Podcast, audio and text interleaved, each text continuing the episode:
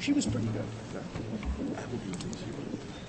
We'll hear argument next in case 08678, Mohawk Industries versus Carpenter. Mr. Allen. Mr. Chief Justice, and may it please the Court. For well over a century, this Court has recognized the importance of the attorney-client privilege. In Hunt versus Blackburn in 1888, the Court clearly stated that the seal of secrecy upon communications between client and attorney is founded upon the necessity in the interest of justice that the aid and advice of persons having knowledge and skill in the practice of law provide that advice in a manner that is safely and readily available and importantly free from the consequences or apprehension of disclosure. Mr. Allen, except for the fact that you and I are lawyers, do you, really think that uh, that uh, confidentiality right is any more important uh, to the proper functioning of society than, let's say, the protection of trade secrets, so that in a case of discovery where the defendant says, if I produce this, I would be uh, giving up a trade secret and it's not necessary for the case, and the judge says, no, turn it over. Would there be, uh, in, in your view, a right to interlocutory appeal in that case? And if not there, then why here? Well, Justice Scalia, there, there are several uh, answers to the question. Let me start first with the, the uh, issue of the importance of uh, the attorney-client privilege as a key and central element of the administration of justice that this court has recognized, not just with Hunt, but in a number of cases since. But the, the question, I think, also goes more to prong three of Cohen, which is the reviewability standard. In, in the context of attorney-client privilege information, once that information is disclosed to your adversary, it's disclosed to the last person on earth you might want to see it. The same thing with the trade secret. It's a suit between another company who's a competitor of yours. And but, the judge says, turn over your trade secret, the formula for Coca-Cola.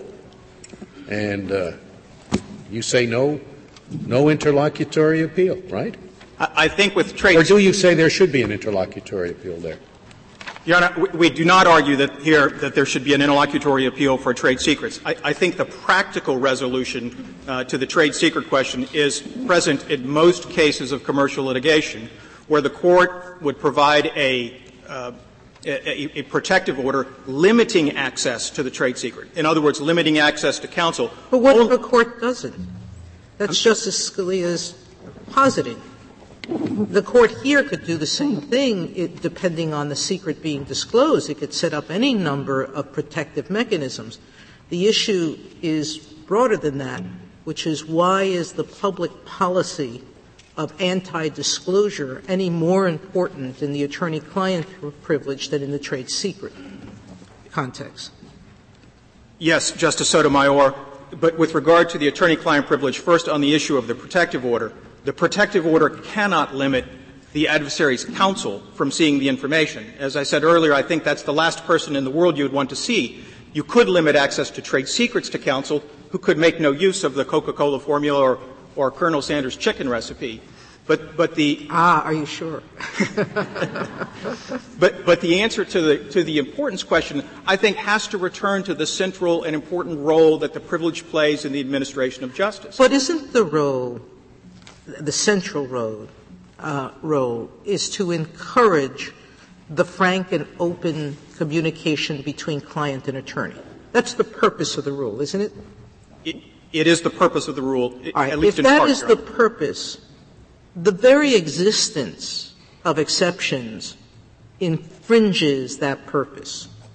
The minute you create an exception, you are placing some sort of limitation to the frank and open discussion that you're permitting. So the damage is already done. The further disclosure doesn't really serve the purpose or help the purpose in any meaningful way. The fact that an erroneous decision on attorney-client disclosure is not going to stop people from talking to, to lawyers if they really need to, and they're staying within the rules. Your Honor, I, I, don't think we're here to suggest that it would stop people from talking to their lawyers. I think the point is that the incremental erosion of the rule is going to lessen the value of the privilege. As this well, but that's what I'm trying to figure out, because you're positing that erroneous decisions on disclosures are being made routinely by the lower courts, assuming, as I do, that there are some erroneous disclosures but that that's not necessarily the majority, why is there an incremental erosion significant enough to overcome our interest in the finality rule? Your Honor, I don't think we suggest that, that uh, erroneous orders on privilege are occurring routinely. Certainly we have suggested they occurred in this case and that they happened in other cases. But I, I think the, the, more direct answer to your question goes to the court's uh, uh, holding in Upjohn, one of the things that Upjohn points out is that what's necessary, and I think the court uh, makes a similar um, uh, observation in Swidler uh, and Berlin, that one of the things that's necessary for the privilege to have effect is predictability. If, if there is no predictability, then you fall back to the apprehension or the worry of disclosure that, that is observed in Hunt. Okay, let's talk about predictability. Once you make an exception for waiver, there's already that limitation. It's not absolute. Maybe it can be waived. Secondly, you have to worry about a district court finding it to have been waived, even though it really wasn't. That's another uh, point of doubt. And thirdly, you have to worry about the Supreme Court affirming a district court that wrongly found it to have been waived because we give you know, uh, weight to the fact finding of the uh, of, of, the district court. Once you once you factor in all of those uncertainties, you're not talking about a you know about a fail-safe uh, privilege at all. There, there there are those doubts, and I'm not sure the doubts are increased enormously by simply saying uh, a district court may make a mistake without without your being able to go up to the Court of Appeals on that mistake. Your Honor, I, I don't disagree that uh, that the um, the rule we search for will not uh, still have problems with the uh, protection of the attorney-client privilege. But I do disagree that it will not significantly improve the quality of the rules that, that counsel are, are designed or counsel are, are instructed to follow. Mr. Allen, you used a term before, and I think you were right in using it. You said interlocutory review. But v. Beneficial is a narrow exception, and it, the theory is it is a final judgment. It's not interlocutory. And nowadays, the courts have 1292B.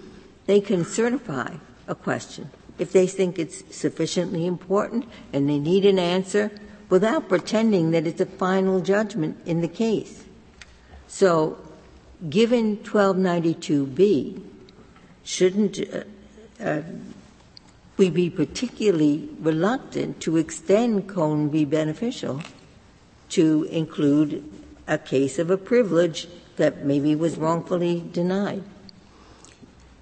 No, Justice Ginsburg, I don't believe that you do. I, I, use the term interlocutory only to refer to the fact that the appeal would take place while the case in chief proceeds. And that's what 1292B was meant to deal with. I don't think 1292 uh, would, would obtain in this instance, and I think the, the judge in the district court made this observation uh, himself. Although he did not expound on his reasoning, uh, it would appear that the reasoning would be that this that that a uh, decision in this case is not likely to materially advance the ultimate termination of the litigation. So therefore, I think 1292B would not be uh, applicable in the ordinary case to a to a ruling finding waiver of the attorney-client. Why do you think that, that this privilege, or is it, uh, more important than any other privilege? I mean, Justice Scalia's question and your answer convince me that you can protect this the same as you can any other trade secret, any trade secret.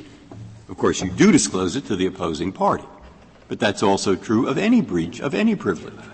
So, husband, wife, priest, penitent, psychiatrist, and patient I take all those are privileged. Do we allow collateral appeals there? If it's a third party. No, Your Honor, you have Well, not. if we don't allow collateral appeals with a husband and wife, with a priest and, and, and, and someone, uh, you know, uh, confession or something, I don't, with a priest or, or with a psychiatrist who's dealing with a patient, why would we allow collateral appeal here? Your Honor, first of all, I, I don't think the issue of those other uh, privileges has, uh, to the best of my knowledge, come before this Court. Then if we grant your collateral appeal, don't we have to, perhaps equally, grant it in every situation where a judge arguably makes an erroneous ruling on a question of privilege? I, I don't believe you do, Your Honor. And, and let me say, first of all, the, the, the uh, instance that Your Honor points to where the information would be disclosed to the other party, it's not the other party in this instance It's that, the lawyer. that you're worried about in the first instance. It, it is, in fact, the counsel. And, and, and second of all, I, I, think the importance criteria, uh, as, as previously defined in this Court's uh, cases, is a measure of the importance of the interest that will be lost if appeal is not available in So it's in your opinion, it's more important uh, to uh, protect the lawyers who talk to clients from erroneous rulings than protect the priests, or protect a wife or husband, or protect uh, uh, the psychiatrist who's dealing with a patient. Now that's hard for me to see why. I mean, I think lawyers are very important, uh, but it's a little hard to see why they're more important than these other people. What is the use, I'm, I'm sorry to cut you off, but what is the use by the adversary lawyer that you're worried about? That the lawyer is going to use the information against your client, correct? Correct, Your Honor. So there is a remedy after final judgment. If the information was disclosed erroneously, the court sets aside the judgment sends it back and says you can't use it in the future. And so make your case without it. Your Honor, that, I apologize. Why isn't that an effective remedy for the harm that you're claiming exists in the disclosure?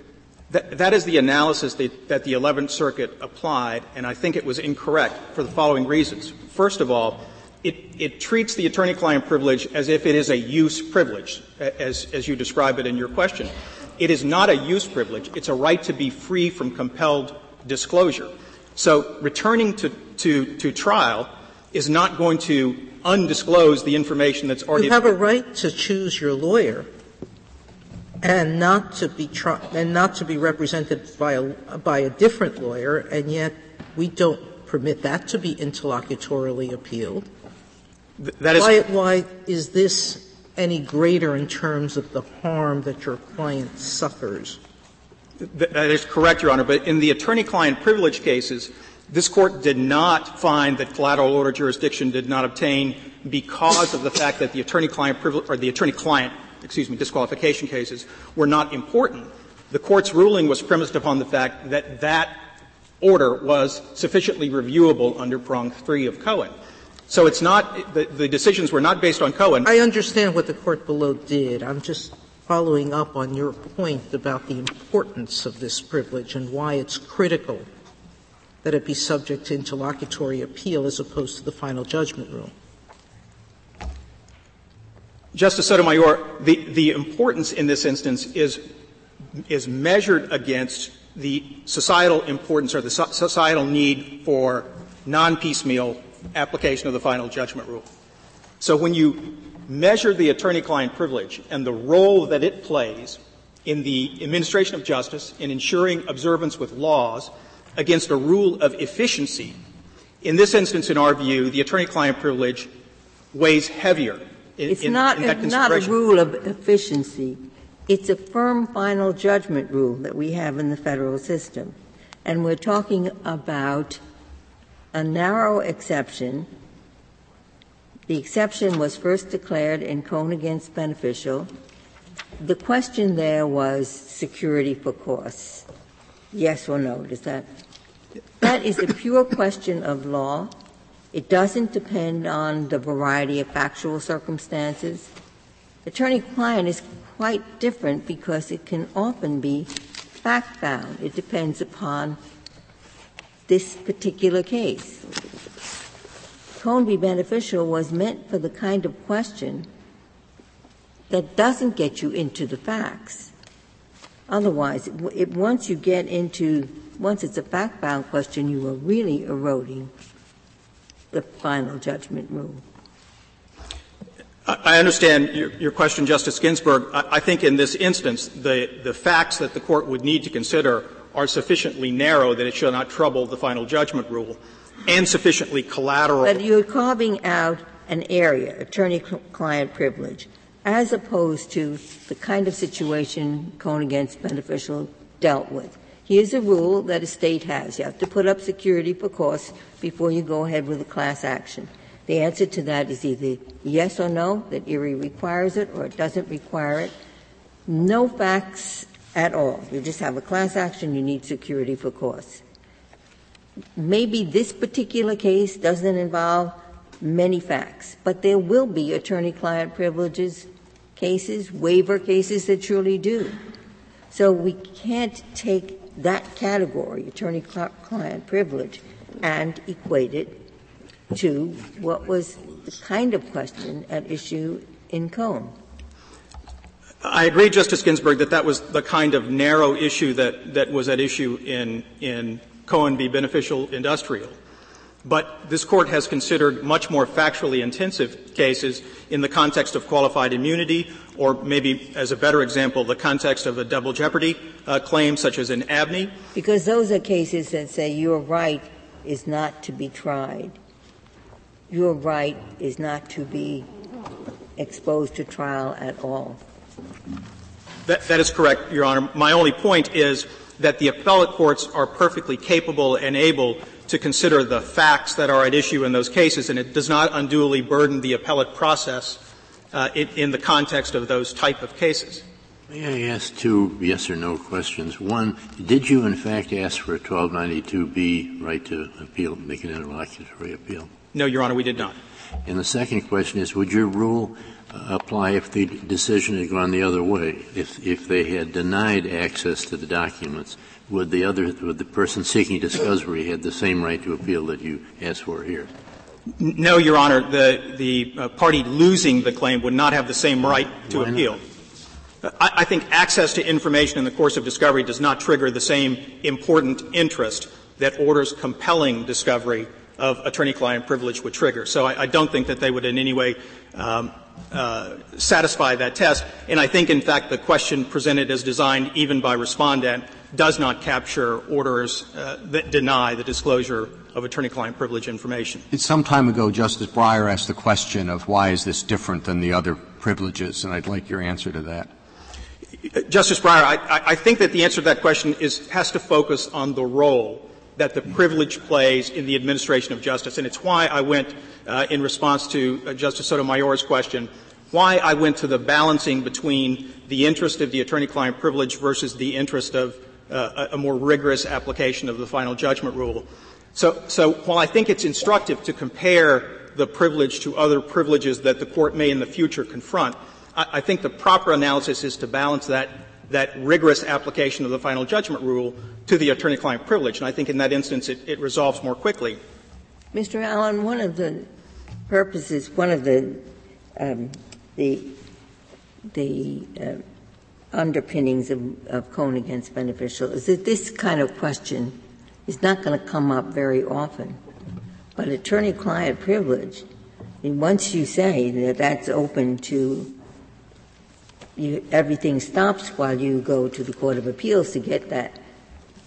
And if you, and if we hold the way you want us to, then a, a lawyer will be obligated every time she thinks that she has a valid claim to the privilege or that it hasn't been waived, she would be obligated to take an appeal which you were urging would be an appeal of right. Justice Ginsburg, I, don't believe that the attorney would be obligated to take the appeal.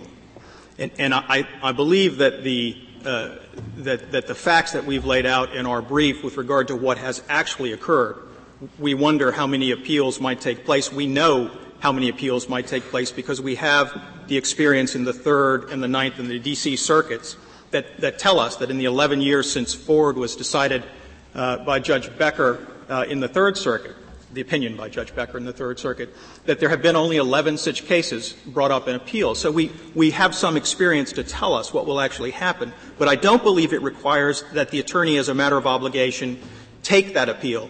The court, I, believe, uh, uh, uh, dealt with this same issue in the Behrens versus Pelletier case, which is a, a qualified immunity case, where the court wondered whether or not there were going to be an increase, a significant increase in the uh, the, the appeals that, that arose out of, out of the court's holding.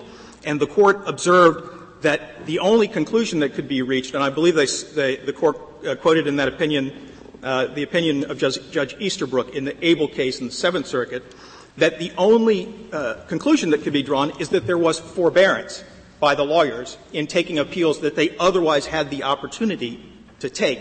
I think there's no reason to conclude that there would be a difference uh, in the analysis in, in the case here.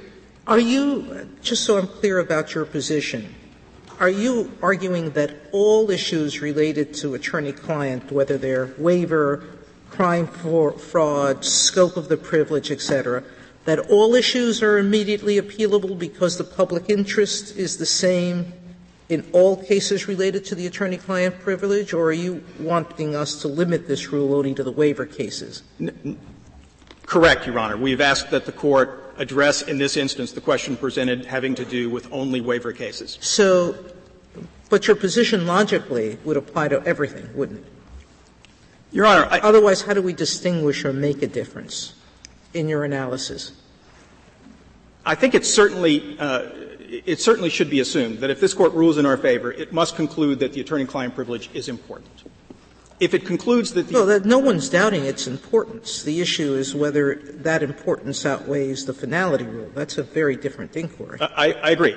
But, but in order to get to, to the position we advocate, the court must pass that threshold and establish importance. If the court reaches that conclusion, it is certainly likely that the importance test in other existence of, of privilege cases, for example, uh, would obtain. I don't think that compels the conclusion that any case addressing privilege must therefore be permitted collateral order jurisdiction. For example, I, I believe you recited the, the, the, crime fraud exception in your, uh, in your question. Certainly, crime fraud exception might present a difficulty with prong two of the Cohen analysis, which has to do with the separability of the issue on appeal from merits. So it may well be that in crime fraud cases, there is not sufficient separability of the issue uh, from the merits, and therefore collateral order jurisdiction would not obtain. As I mentioned uh, earlier, I think we're in agreement that orders uh, that deny the disclosure of information would not be uh, immediately appealable. So there, there are a number of instances that this court might find in what I'll call general privilege cases that might not obtain. And, and it's the course that the court has taken in other sort of general areas of law. For example, in the attorney disqualification cases, the court started off in Firestone finding that orders uh, denying disqualification uh, did not satisfy collateral order jurisdiction, and it limited its holdings to, to, to that instance. In Flanagan, it took up the question of whether or not collateral order jurisdiction obtained in disqualification cases and criminal cases, and in Richardson Merrell in civil cases. So the court has traditionally taken, uh, if you will, the, the facts of the case presented to them and limited its rulings to the facts of those cases. We suggest that approach in this case. Is there any sensible line between an invocation of the privilege denied and a holding that the privilege has been waived? I know in your reply brief you, you draw some kind of a distinction between waiver of the privilege and the existence of the privilege, but I didn't follow it. Other than the examples that I, that I just gave, Your Honor, I, I don't think there's a principal difference between the finding of importance. And, and that's, that's clearly a threshold issue. As, as the Court said in Will, it's, it's the, the, uh, what the issues ultimately boil down to. So with regard to that issue, I, I agree. But with regard to crime fraud exception, or instances when uh, no disclosure is, is, ordered. Another example that I think the respondent points to in their brief is instances of inadvertent disclosure. Uh, in, instances of inadvertent disclosure would not trigger the, the prejudice element necessary because the, the, if you will, the cat is, in fact, already out of the bag at that point. There's another, I mean, you're, you're stressing the importance of the attorney client relationship, the work of the attorney. Do you extend your position to work product? It's not privilege.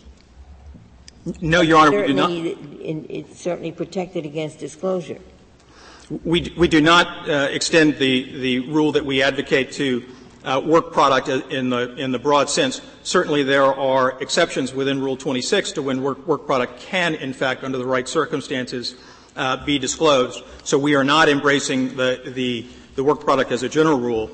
Certainly the mental impressions of client, uh, of, of counsel, which is the important exclusion of the work product doctrine in Rule 26, uh, we would embrace as a as a uh, uh, as, as, an appropriate limitation on the rule uh, that we are advocating. Mr. Chief Justice, if there are no further questions, may I reserve the remainder of my time. Thank you, counsel.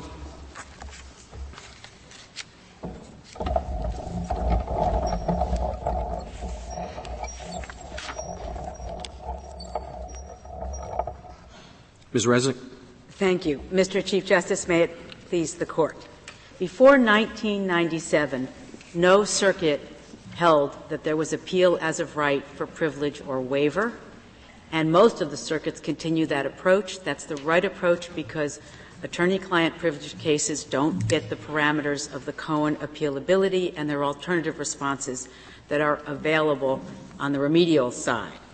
In terms of the Cohen factors, the, the factor of importance, which has just been uh, discussed here, this court has, over the 60 years with some 30 opinions, refined the importance test and moved it away from the questions of place, shape of litigation, dynamics of litigation, to a very narrow set of cases in which the government is typically a party or a government official, and there is a very uh, significant either constitutional or statutory question, principally of immunity from suit. Well, we'll get to that, I think, when the government lawyer gets up. But does that distinction make sense to you?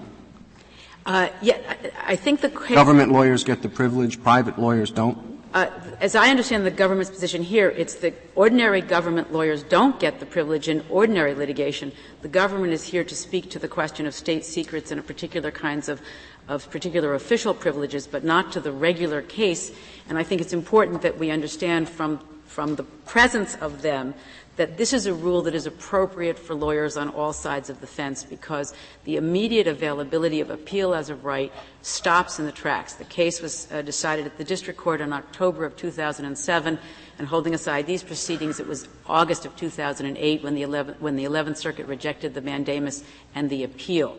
So the wisdom of the final judgment rule is precisely because the cost and delay, particularly in the area of discovery and evidentiary privileges, is so significant given that there are so many of these. And one of the important. But we're talking about the central privilege to the maintenance of the adversary system, which we've determined to be central to maintaining the rule of law. This is not like the other privileges, priest penitent, uh, other evidentiary privileges, because it is the privilege that allows lawyers to protect the interests in those other cases. And it just seems to me that, that to allow a single ruling by a district court judge to undermine the privilege is going to affect people. What I mean, the, the statement of the lawyer could be, "Look, you're going to lose this case," um, uh, and you're saying the district court can require the disclosure of that without allowing at least a quick trip to the court of appeals to check it out. Well, there are re- remedies. There are two directions for an answer. One is that in all the courts of appeals, the three circuits that have this rule, work product as well as as attorney-client privilege is available in appeal in the Third Circuit. Trade secrets is available, though the Third Circuit has now raised questions given Will v. Hallock and Cunningham about whether or not this remains a viable position, but trade secrets is available. Psychotherapist is appealable, spouse is appealable, and non-testifying expert as That's well. That's in the which, Third Circuit. Which is, the, well, the Third, the Ninth, and the D.C. together are the three that have opened up the door. And they have found, the experience of those appellate judges has not found that it is easy to make the distinctions among these, and as a consequence, there's appeal as of right for this entire cluster of cases. In contrast, Mr. Allen has told us that there are very few cases, in fact, 11 cases in I don't know how many years. in the Third Circuit? Well, that I take to be the cheerful news is that by and large everyone's getting it right at the trial level. But we are looking uh, at the question. First of all, one question would be how to count the cases of whether there are these other appeals as well. But more importantly, both the law professor and Judge Amici in our brief asks to look at the pipeline, and there are two levels of the pipeline, or three. One is that um, in the district courts, we try to look at the numbers of instances when trial judges write opinions, magistrate and district judges, which is only the tip of that iceberg.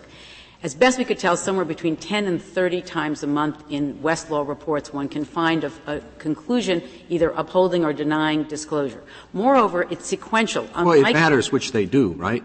Um, if they're up, if they're denying disclosure, the statistics don't mean much. We found about half the cases, and the uh, law professors amici and judges amici found about 104 in which disclosure was required in a six-month period. So there's a significant number at the trial level that exists in terms of the pipeline. If we go just to the case that is before you, the federal district judge reserved question on a second attorney-client privilege question because issuing a protective order on the depositions there's a related case here, and he precluded the lawyers from participating in it. Yeah, I was on the, the, Third Circuit for eight years under this regime, and uh, it didn't seem to me that the sky was falling. In fact, I can't remember any cases, invo- any appeals involving this issue. we had lots of cases of, of, of, a variety of kinds. Now, maybe there's, you know, I don't want to be a witness in this, but, uh, you know, convince me that the sky really will fall if we were to adopt this?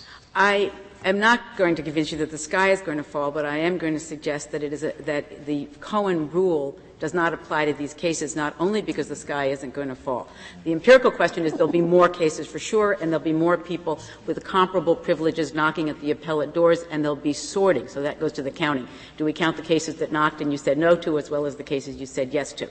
The other piece is that the Cohen rule requires a particular kind of importance and a particular kind of severability. In this case, the trial judge said, in fairness, there's been a waiver because you've injected new issues in the case. In order to get to the in fairness waiver injection, you have to know the facts of this case and weigh the waiver against the uh, other facts in the case. So the Eleventh Circuit was wrong on that issue, didn't they? Hold that this was this was separate from the merits. In our in in our view, every one of the this case fails the test on all four of the four, three to four of the Cohen prongs, which is uh, separability and conclusiveness are, are distinct ideas potentially, importance and remediability, and the, therefore the embeddedness here is typical of cases. Crime fraud was an example already mentioned, in which the factual predicates are here. In terms of coming back to the piecemeal, in this case, the trial judge reserved the question. The lawyers below have asked for a pre-ruling that questions to be asked at the deposition will not waive attorney-client privilege. The trial judge said, I don't know the answer to that, it hasn't been fully briefed, and we don't know what you're going to ask. Therefore, in this very case, if the rule were that you could appeal as of right, you could be back in this case twice to the 11th Circuit during the pendency of the case. Ms. Resnik, could you go back and articulate what you see as the rule that we have on what's important enough, because that's what really is that question. So how would you articulate a rule that would apply both the, to the cases in which we've granted interlocutory appeal and to those that you're advocating we don't? Because it's not just freedom from suits like qualified immunity or double jeopardy. We have granted interlocutory appeal in other areas, including in the Cohen case. Well, Cohen involved a major question of the application of the Erie principle in 1949 involving a state, um, uh, the right of security for expenses. Mm-hmm. And I would take Cohen and the bail case and the drugging case of Sell as instances in which is the litigant during the pendency of the case going to be economically secure or free or, or uh, uh, drugged or not drugged as distinct qualities which are all freighted in either state law or constitutional premises. If we look over the course of the 60 years, the category is not neat. But there are turning points in 1978 with the, Co- with the Coopers opinion, which says death knell, which says strategic interaction, the shape of class actions is not available for appeal as of right. In 1994, one might have thought in the digital case that a contract not to uh, continue by, to settle would have been within the set, but the court said no, that kind of private contractual interest is not sufficient. And in 2006, in the Will case, the court narrowed it again by saying the res judicata sequence is insufficient. So in the last decade, the Cohen cases have come down to basically qualified immunity or constitutionally freighted structural and almost abstract, not interpersonal dynamics of the litigation, including contractual relationships or evidentiary privileges. Are you not suggesting that, that uh, Cohen itself wouldn't come out the same way today if, if the question of security for costs whether state or federal law hadn't been settled? Well, Cohen predates the, this the uh, Congress's creation of 1292B, which you mentioned earlier, Justice Ginsburg.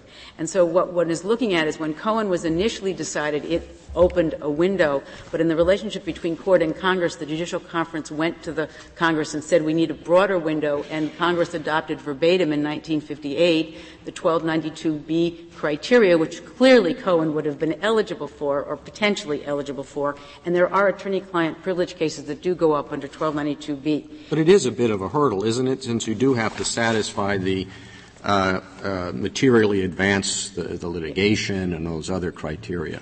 There are a few selective waiver cases. There are a few of these that come up, but you're completely right that it is a hurdle, but we have alternatives here as well.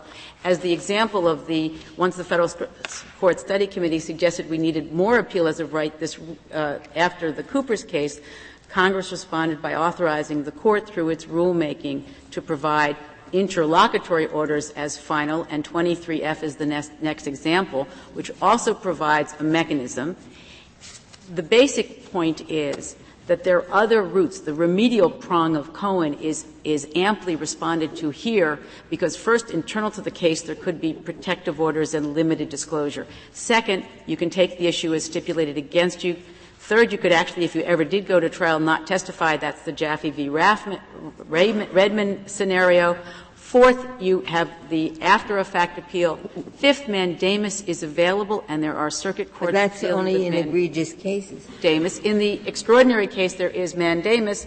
There's also certification, and all of these are routes that are filtered. Cohen opens the door st- completely. And you, are you arguing that the, the collateral order door is closed now? That, that no, there's nobody else is going to get through that door. Um, I can't forecast future cases except to say that this court has repeatedly in the last decade narrowed the door substantially. And I take it it's come in relationship to the door opening through the other mechanisms, the congressional carve-outs like the Classified Information Procedure Act, the congressional carve-out in CAFA, and each of those isn't a wide open door, but either discretionary or time-framed or limited. And of course, that goes to the problem that an interlocutory appeal really is interlocutory and stops everything, whereas the 23F rule says, absent a court order, there's nothing stayed at the district court level. An interlocutory appeal doesn't have to stop everything, does it? The, as uh, a rule of filing a notice of appeal with a court of appeals absent a statutory or rule provision puts the put, stays the district court activity. That's why 23F moderates that rule, as I understand it. Further, I wanted to come back to the question here in terms of importance. Rule 501 and 502 of the Federal Rules of Evidence.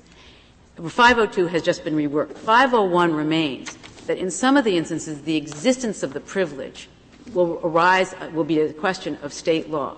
I know of no one of the Erie cases in which the interlocutory appellate question turns on a question of state law as a predicate, and the D.C. Circuit rule is that it's when there's an adverse privilege ruling that you get appeal as of right. It's that, that's the, the D.C. Circuit's rule for it, and indeed it's had uh, uh, several of these, not very many, but a few of these cases. So then 502 has just come with the workings of the Judicial Conference and the uh, uh, uh, Congress together and the lawyers to shape a rule that is very protective of inadvertent waiver, protective about its sequential impacts as well, and articulating and federalizing that area of law as well as providing under 502A for if you waive in the course of a federal proceeding, 502 organizes the way a district court should think about it. If there were appeal as of right of waiver right now, after this case, then all those 502 cases could come directly, whereas instead a few might get here or not by 1292B. And again, if it looked like there needed to be a wholesale reworking because of the vulnerability of the system, then the the court and committees working with the lawyers can draft together some revision. But the usual way that district court, uh, uh, after denying uh, the recognition of the privilege, insists that people proceed is they want the lawyer to go to jail. They say you've got it, you get contempt, you can appeal contempt. District judges, as you've mentioned, they want these things to move on, and they tend not to think that their rulings are in error. And the lawyers are frequently confronted with the extremely difficult choice of violating what they think is their ethical obligation or going to jail. Well, it is the case that Judge Wilkinson recently reiterated Judge Friendly's suggestion that the, or, or, commentary that contempt is, an, is a provision that is available, and it is a route. But we found in and how how is it unless the judge cooperates? It has to be criminal contempt. Contempt. Yes, so it wouldn't be civil contempt. The judge says, "I'm, I'm not going to hold you." And what we're we have found that many courts of appeals have responded precisely because of either the draconian nature of uh, criminal contempt or uh, the possibility that it won't uh, issue uh, by uh, looking at some of these cases in the extraordinary instance through mandamus, and there are at least a dozen mandamus. Yeah, but mandamus is, is supposed not supposed to be an end run about the final judgment rule, and if and if Cohen v. Beneficial is available, then mandamus would not lie, right? That, that is directly, that is exactly correct, yes. It is that the appeal of these unappealing routes is because the final judgment rule says even if there's an error, and even if it's a very important error, absent this very narrow category of cases that are final through our gloss on Cohen, the basic plan is you wait till the end. In this instance, this district judge, in the related case certified under 1292B, the RICO question that came back, came up to this court, it also had a 23F appeal in this case. So this is actually a textbook case, if you will, of watching both the pros and cons of interlocutory appellate review. And in this instance, what we see is that the district court here said, this is too run of the mill for 1292B. However, if you want, cooperating with the lawyers, I will, I will put everything in abeyance if you want to seek mandamus. And so the district judge was attentive to the lawyer's concerns. Moreover, because the district judge has put a protective order on related materials, we have an example of a district judge who is very uh, aware of the parameters of litigation, and that goes to the remedies. We don't know. Well, a protective order isn't going to work at a protective order isn't going to work at all. You're not going to, I mean, the lawyers on the other side get the privileged material. So they don't care. I mean, in terms of the viability and protection of the privilege, it doesn't matter if the clients get it. In, in, uh, the, priv- the under, underlying the privilege is the workings of the system for both private ordering and for the justice system. The rare instances in which a trial judge affirmatively makes a finding of waiver through conduct in this instance or in some other ways, are going to not undermine the privilege in its initial formation. And the final judgment rule has said repeatedly we could get it wrong on class action certification, we could get it wrong on attorney disqualification. Nevertheless, the cost to the final judgment rule are so substantial. No, the, yeah, the, the, American Bar Association has said the exact opposite. It will say that the opening up of the privilege and the disclosure, however rare the cases, will in fact undermine the, the value of the privilege. I appreciate, and on, before you and amici on both sides are people deeply committed to the administration of justice. Oh, sure. The other people are too, but we, I at least look at a brief from the American Bar Association and view that as a representation of how the people affected here, the lawyers, uh, view the value of the privilege and what will happen to it. And I believe that the judges and lawyers and law professors who've written to you on the other side are committed to understanding that the privilege is important instrumentally. Oh, but the, law professors, the law professors aren't the ones who deal with this question on a day-to-day basis and have to worry about going to jail if they want to protect their clients, what they view as their ethical obligations. There are many provisions short of going to jail, and furthermore, I want to come back to the to the rule, the but it's only scope. going to jail that gives you criminal contempt. Yes, it is. It's immediately appealable. And the the underlying insight of Cohen is that there are many instances when dramatic events occur in the dynamics of trial, but the Congress has concluded that the final judgment rule requires waiting till you get to the end. And in the instances, contempt is standing here as an alternative around that rule, as is mandamus, as is 1292b, as small windows, not for the regular course of events. The empirics suggest that by and large people are getting it right, but there will be a lot of requests for review, and the strategic dimension, which is what the attorney-client privilege and the class action holdings in Cohen are about, will invite more of the strategic play, so that in the plea from the uh, judges who also participated in the amicus. Is the attorney-client claim sometimes raised uh, along with a host of other discovery issues as a bargaining chip? These are packages that, yes, the attorney-client privilege, and this is granular work by district and magistrate judges of, of hundreds of thousands of pieces of paper. It could go piecemeal to the Court of Appeals more than one time, and it is, can also come up even at trial, interrupting a trial. So we could watch the sequence of a frequent, repetitious return back and forth to the Court of Appeals on this kind of privilege and potentially on other kinds of privileges. Thank you very much. Thank you, counsel.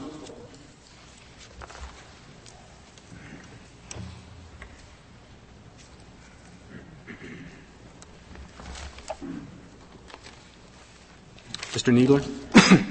Mr. Chief Justice, and may it please the Court.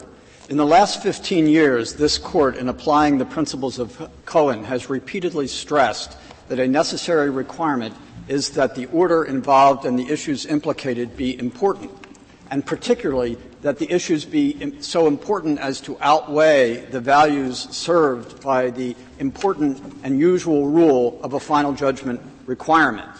In our view, the denial of an assertion of attorney-client privilege in an individual case does not rise to that level. And to the contrary, well, except when the government is the one raising it.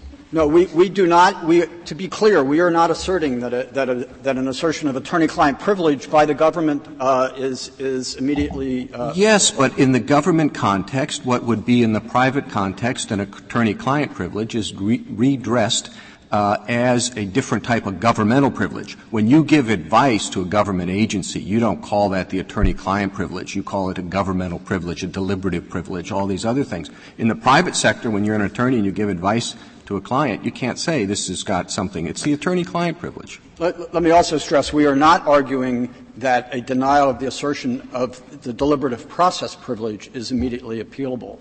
Our, the, the, the, submission that we make in the latter part of our brief and that we urge the court not to foreclose here uh, is the um, presidential communications privilege, which applies to communications involving the president or his uh, top advisors. And we also say that the state secrets privilege raises similar concerns. Both of those uh, serve functions of, of constitutional uh, significance. We do not make the same claim about um, about the, the general uh, government privilege for deliberative process. So you're saying that you, government lawyers cannot seek an interlocutory appeal of any privilege claim other than presidential communications and state secrets? The, uh, I don't want to rule out the possibility that there could be a statutory privilege uh, of, of some of some particular sort. Of course, you could you could seek an interlocutory appeal under 1292b. That that that would be that would be available in an appropriate case. There are the there are the limitations.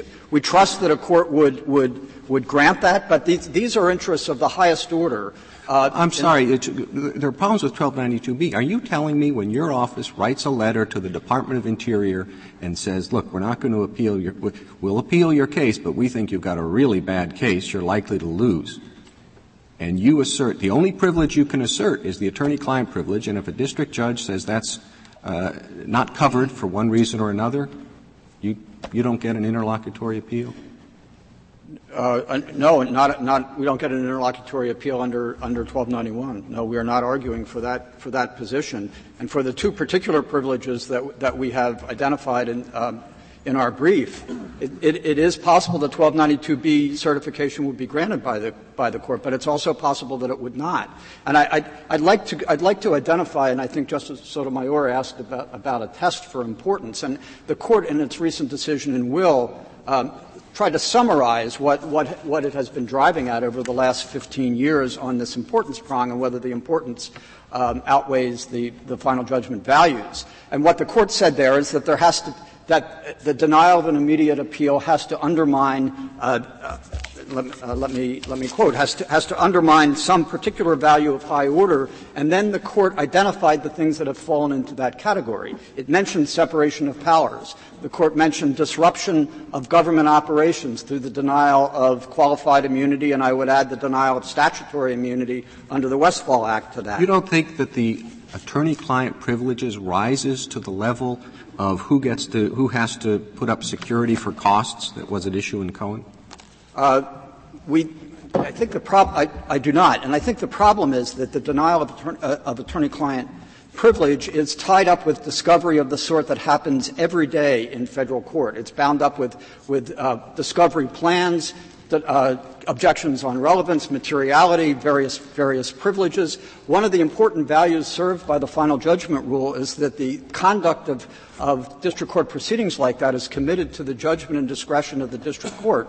And if, if, a disappointed litigant could automatically run to the Court of Appeals, that undermines the ability of the district court judge to manage the day to day. Well, we're not talking about, I guess what perhaps the case comes down to is if you think the attorney client privilege is like every other evidentiary privilege that you've just listed relevance, materiality, all those sorts of things. Or if you think the attorney client privilege is different, even more important than who has to post security for costs, because it's central to the rule of law, because it's central to how the adversary system functions. I, I think the more precise question, Chief, Mr. Chief, Chief, Justice, is whether the, the, question is whether the denial of an attorney-client privilege uh, threatens to un- so substantially undermine the values of the privilege to warrant an immediate appeal. And, and, I think, as has been pointed out by several of the justices here, there, there are exceptions to the privilege which, which will, will might uh, undermine its, it, the confidence people might have in it.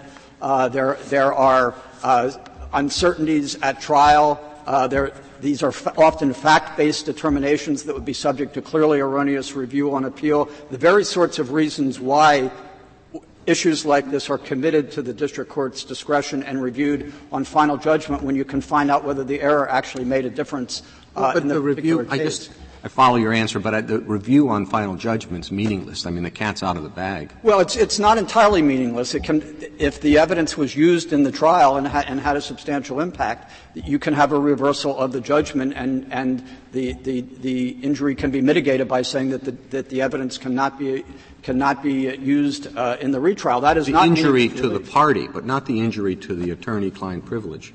Well, again, the, que- the, question is the attorney client privilege is not for confidence in its own right, but to encourage frank communications uh, in, in, order to promote uh, litigation and the function of lawyers. And the question is whether the denial of a privilege in a particular case will so undermine that privilege as a general matter uh, to warrant an immediate appeal. And we think the answer is clearly no. And also the, the loss of the privilege to the individual litigant, we think, is not a sufficient basis because the other cases that I mentioned and that, and that the court identified in Will are situations where the injury transcends the particular case. Do you think Mr. Kneedler, I think um, I have this right, but correct me if I'm wrong. I thought in Cohen against beneficial, it wasn't just a question that we'd like to get this legal question settled, but in fact, for many plaintiffs, if security for costs was something the plaintiff had to put up up front, that would be the end of the lawsuit. It would be the practical end of the lawsuit.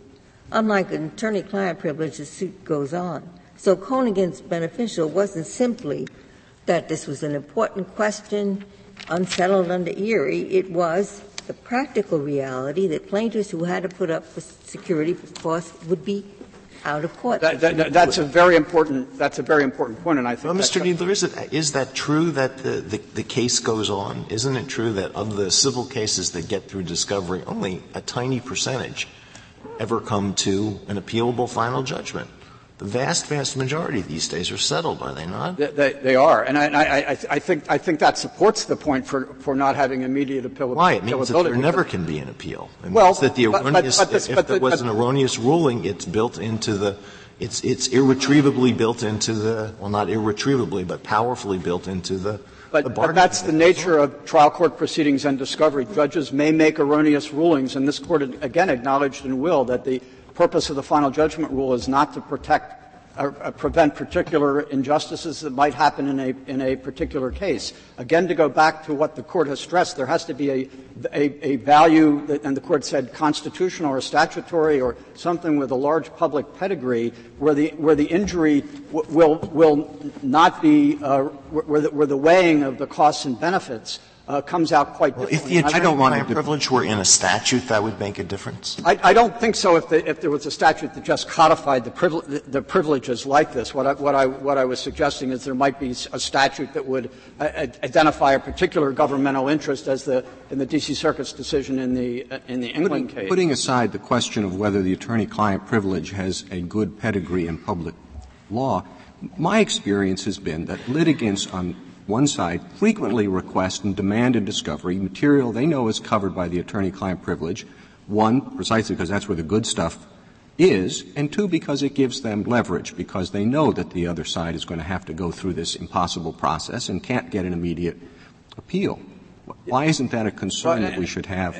I, I think, and, and, that's district judges are, are, who manage these cases every day can see through that and, and, and can be trusted to, by and large, make correct results. It may be that there will be an, an occasional erroneous determination, but again, as for privileges generally, that's that's so. I did want to make one final point about about irreparable injury. For the sorts of privileges that we have identified in, in, in, our brief, the, the presidential communications privilege and whatnot, that, that harm is immediate and broad on behalf of the nation as a whole. That is a different question from a harm to a particular litigant uh, uh, when a privilege is denied in a particular case and it doesn't undermine the broader purposes of the privilege. Thank you, Mr. Kneedler.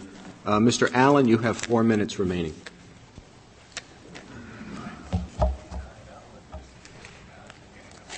I'd like to address the question that Justice Alito raised with regard to whether or not an appeal of a collateral issue dealing with waiver or privilege would stay the litigation. The answer is it does not. The case remains with the district court. The district court is empowered to manage the case.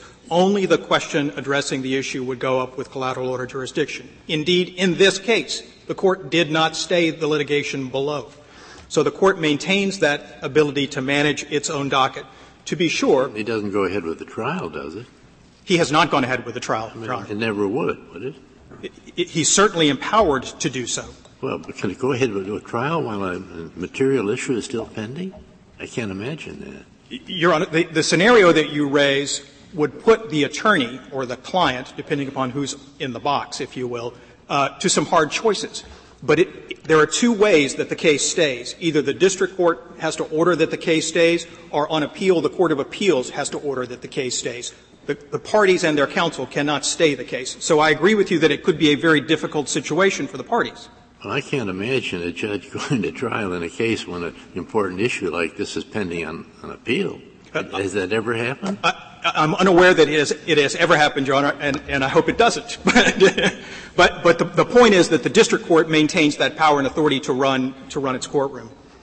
The, United States uh, cites Will for the proposition that, the collateral order doctrine is designed uh, to impact some particular value of high order, and it recites from Will a number of those uh, particular values of high order, including qualified immunity as this court recognized in, in Harlow, a, a, doctrine of common law origin, much like the attorney-client privilege. The, the doctrine in, in Harlow of qualified immunity is designed to impact and affect the efficient operation of government. The design of the attorney-client privilege is intended to have the same impact on the efficient and effective operation of the administration of justice. If I could go back, Justice Breyer, to the question that you raised with regard to other privilege, I, would suggest that the holding in this case, in our favor, would have no impact on the court's later determination of privileges of husband, wife, spousal uh, privileges, uh, or of priest penitent uh, type pri- privileges. I would suggest that the better course would be to examine a case that develops the importance or the impact of those privileges, but certainly in, with regard, for example, to spousal immunity or spousal privilege, the, the way that the states recognize them, I believe all 50 states recognize spousal uh, uh, privilege, is varied. All right. So, so I think any system of uh, is, that denies you the interlocutory appeal will in fact work some injustice. I have no doubt about that. Any system that allows too many interlocutory appeals wrecks the judicial system through delay. Now, I'd think on that kind of question, which is here, maybe there's some information. Did you come across with the ABA, for example, which has 300,000 members, 600, you know, hundreds of thousands of members? There might be instances in the circuits where appeal was denied where the lawyers would say, my goodness, appeal was denied. I want to tell you the hardship that that worked. Has anyone gone around and tried to find if there are such instances, as there must be, how serious it was? How harmful? How often? Do we have any empirical information on that question? Your Honor, I, I, I do not have any empirical information to answer that question. Uh, but, but to go to the, to, the, to the underlying premise of whether or not those other cases might generate some floodgate, if you will, I think we've, we've answered. And to be clear, to, to Respondent's description of our counting, I don't think it's a statistical analysis. We simply counted the actual appeals, uh, 11. Is it wrong for me to expect that if this would work a lot of instances of serious hardship, not allowing the appeal, some lawyers in their meetings would be upset. And they would raise a few examples so doesn't the fact that you've been unable to find any tend to count against you? I, I don't believe it does, Your Honor. I don't believe that should, should count against us. Thank, Thank you. you, counsel. The case is submitted.